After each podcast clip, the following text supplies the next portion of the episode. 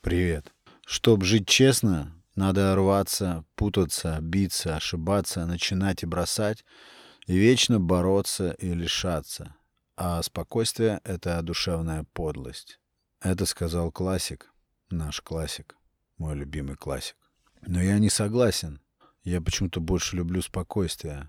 Хотя не всегда спокойствие бывает скучным, бывает надоедливым и хочется драйва.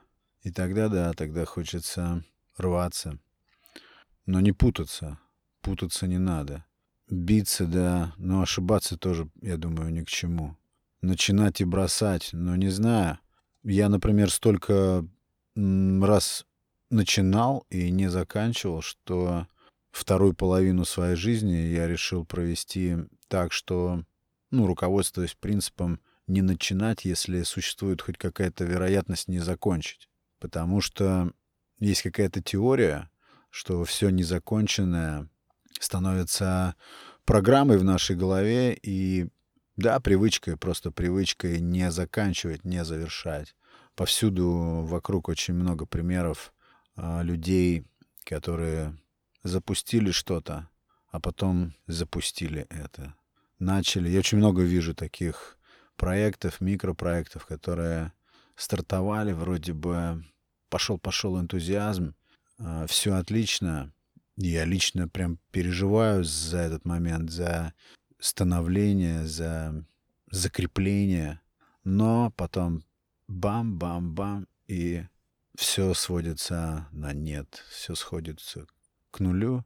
Энтузиазм падает до нуля, мотивация на дне, и проект умер. Я помню, читал какую-то классную книжку, а, а она называется ну, это я как-то увлекался и прочитал целую пачку книжек про написание книг. Меня до сих пор эта тема держит. Вообще люблю тексты читать и составлять. Нравится мне этот процесс. И как-то залез в какой-то топ литературы, которая э, рекомендуется к прочтению писакам всевозможным.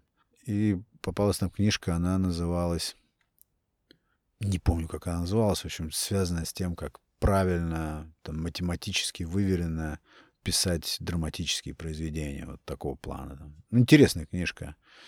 Если там кому-то интересно, не думаю, что кому-то это интересно, я могу взгуглить этот момент.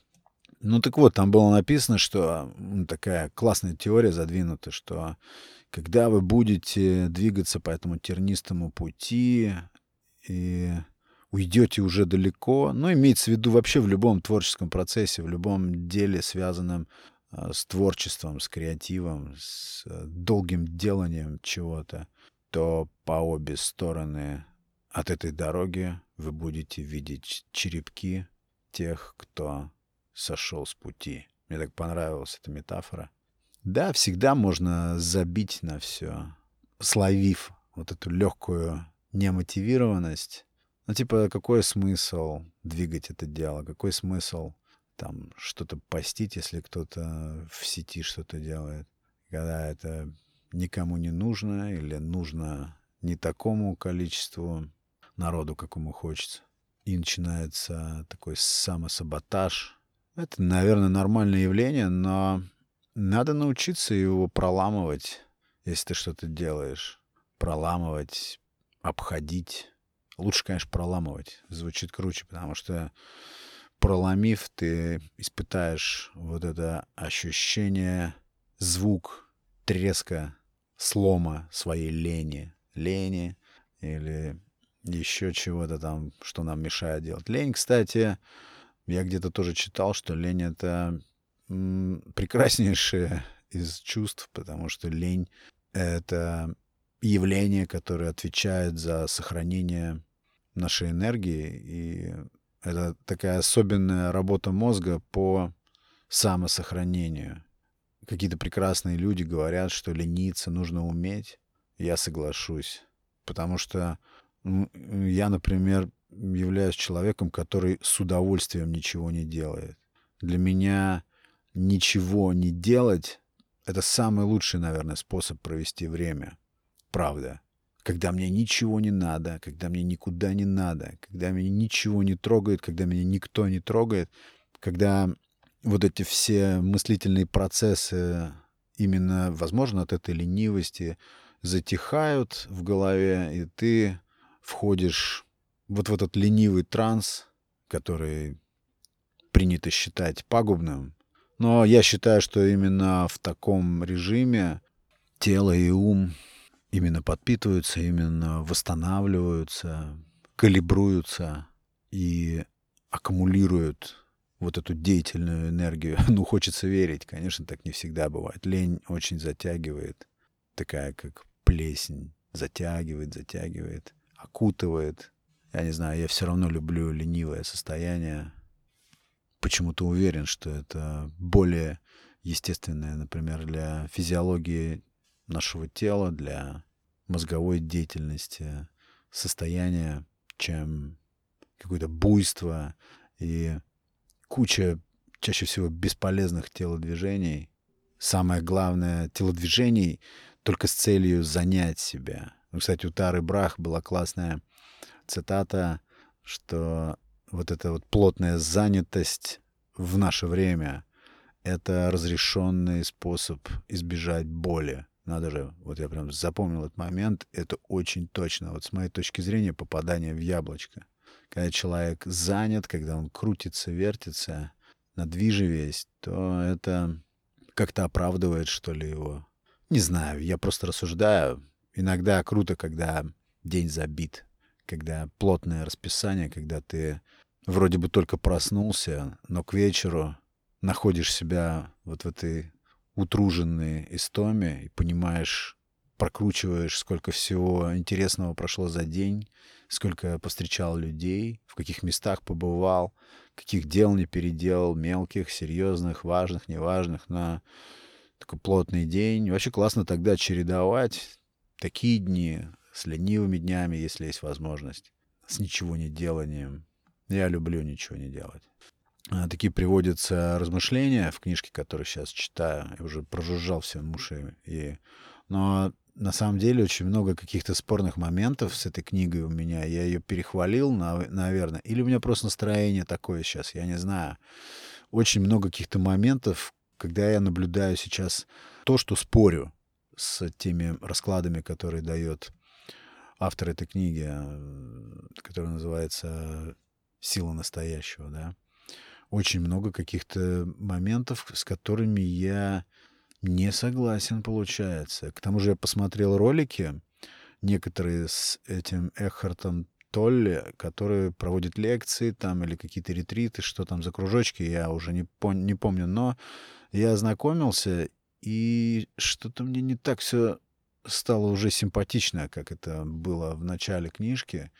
Конечно, очень много вещей там бесспорных, абсолютно непоколебимых, интересных, и применимых к жизни, к практике, это факт. Ну, какие-то сейчас острые углы, я что-то не могу никак их переработать, не могу их как-то проглотить. Что-то неудобно мне там.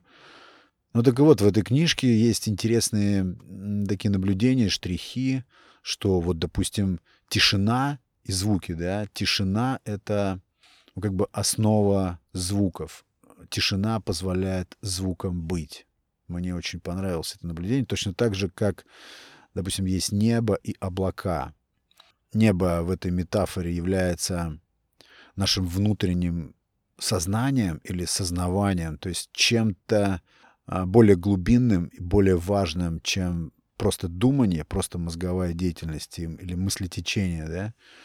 А тогда как облака, то есть это я сейчас сказал про небо, облака — это те самые мысли, это что-то поверхностное, что-то такое периферийное, что вот сейчас есть, потом этого нет, тогда как небо, этот вечный фон никуда никогда не денется. И он, а, автор, предлагает полагаться на вот это внутреннее знание, которое не является плодом наших мыслей. Ну, это сложно, конечно, непонятно вообще, как это достижимо.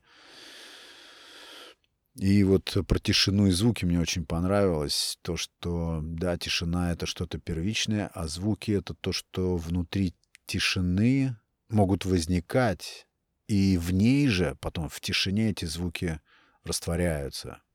Очень интересный такой философский штрих и аналогия. Потерял мысль. Вообще сегодня на этот эпизод было несколько тем, и как-то ни одна из них четко не оформилась у меня ко вторнику. Поэтому получается такой сумбурный эпизод. Просто импровизирую, говорю то, о чем думаю. Вот интересный вопрос, который тоже меня очень часто занимает. В Инстаграме читаю, да, что делать с ошибками и критикой. У меня было там в подкасте во многих эпизодах упоминания и вообще размышления на тему критики и ошибок тоже. Это вечная тема, такая большая тема, которую всегда можно, в принципе, разогнать. Я в последнее время, я не знаю, год, наверное, очень стал мягок к себе в отношении каких-то ошибок. Раньше был я более строг. И я не знаю, что лучше и что хуже на самом деле. Это вот э, все настолько запутано, все настолько неоднозначно. Почему я все время прибегаю именно к методу комбинирования? Что в каком-то случае ошибки недопустимы, очевидно. Несмотря на то, что некоторые современные философские течения, учения утверждают, что да, нужно ошибаться, ошибки тебя продвигают, ошибки тебя учат, делают тебя более опытным, ты должен извлечь из них все необходимые знания, двигаться дальше. Чуть ли там не чем больше ты ошибаешься, тем лучше. Но это очень спорная парадигма, потому что ошибка, что такое? Вообще, в принципе, ошибка — это слово просто. Это, может быть, чья-то оценка или твоя оценка. Но, по сути, это просто какое-то действие, которое неправильно, типа неправильно или какое-то действие, которое привело к неправильному или нежелаемому результату. Но в этом случае похвально э, само то, что хоть какое-то действие было совершено. Мне еще очень нравится вот то мнение, что есть э, люди, которые что-то делают, и есть люди, которые их критикуют. Вот эта связочка мне очень нравится. И классно, если ты принадлежишь к числу первых людей, которые что-то делают, Плюс еще мне нравится думать об ошибках как о способе собирать информацию, потому что, потому что да, ошибка тебе дает хорошую обратную связь и действительно в какой-то степени обтачивает тебя. Самое главное не укорять себя в этих ошибках, я думаю, потому что вот это действительно самобичевание, это то, что самоубивание на самом деле — ну да, у меня вот в каком-то эпизоде тоже есть, я помню, это не моя идея, но кто-то сказал, что, по-моему, Марк Мэнсон, что ошибка, страх ошибки вызван вот этим эволюционным или коллективным нашим бессознательным внутренним страхом подвести э, наше племя или группу социальную какую-то оказаться изгоем в этой группе. То есть это именно идет с тех, с тех еще веков, когда люди жили племенами, и выжить человек мог только в племени, и человек, который ошибался, изгонялся из племени. И вот говорят, что таким образом генетически страх ошибок сквозь поколения проник и существует внутри нас. Но это может быть правдой, но может и не быть ею. Ой, да все так быстро на самом деле, чтобы сейчас еще печься о каких-то ошибках — но это не значит, что они, о них не нужно думать, потому что некоторые ошибки могут быть роковыми. Есть и такое понятие. Роковая ошибка.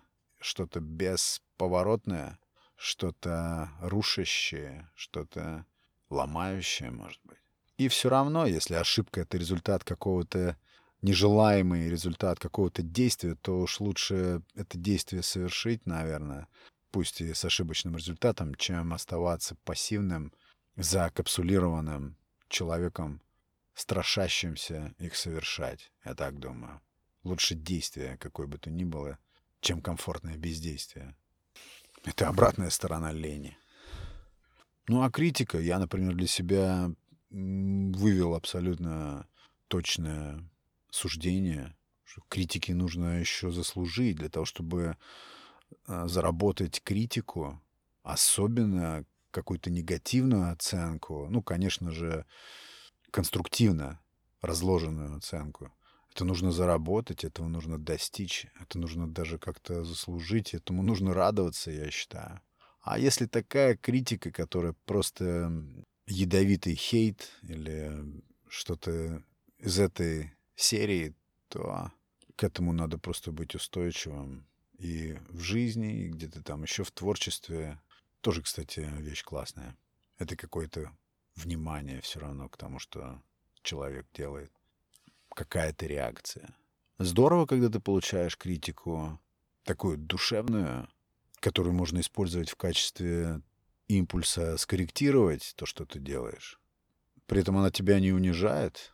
Такая грамотная критика. Может быть, такое и не бывает даже. Когда я думаю о критике, я сразу представляю Белинского, вот этого литератора, который там в XIX веке рулил всеми вот этими классиками, определял, кому жить, кому умереть творчески. Почему-то эта фигура у меня всплывает, потому что его критика могла тебя вознести, твое мастерство, поэзии или прозы, а могла просто пригвоздить так, что не захочешь потом ничего писать и сочинять. А так, мне кажется, что критики вообще, именно такие вот критики, они... Это люди, которые хотели бы что-то делать подобное тому, что они критикуют, но по каким-то причинам не делают, и поэтому все, что им остается, это вот так вот поплевывать в сторону тех, кто пытается хоть что-то сделать. Ну, просто я так рассуждаю. А еще мне очень нравится фраза, пожалуй, я и ею и зафиналю, что единственным провалом может быть это сход с дистанции. Все остальное — просто сбор информации. Ошибки, критика — все это лишь сбор информации. А настоящий провал — это именно когда ты сдулся и не дошел до конца, до желаемого. А все остальное — это просто побочка. Я совсем сегодня не был готов к записи эпизода, так что если находите здесь воду, то все резонно и вполне закономерно. Но я позволяю себе сегодня совершить такую ошибку. Большое спасибо за внимание, кто прослушал эпизод, кто находится на связи, кто присылает сообщения, огромное спасибо. Ну и все. Это был Александр Наухов и Несу подкаст. 166 эпизод. Все, на связи. Пока.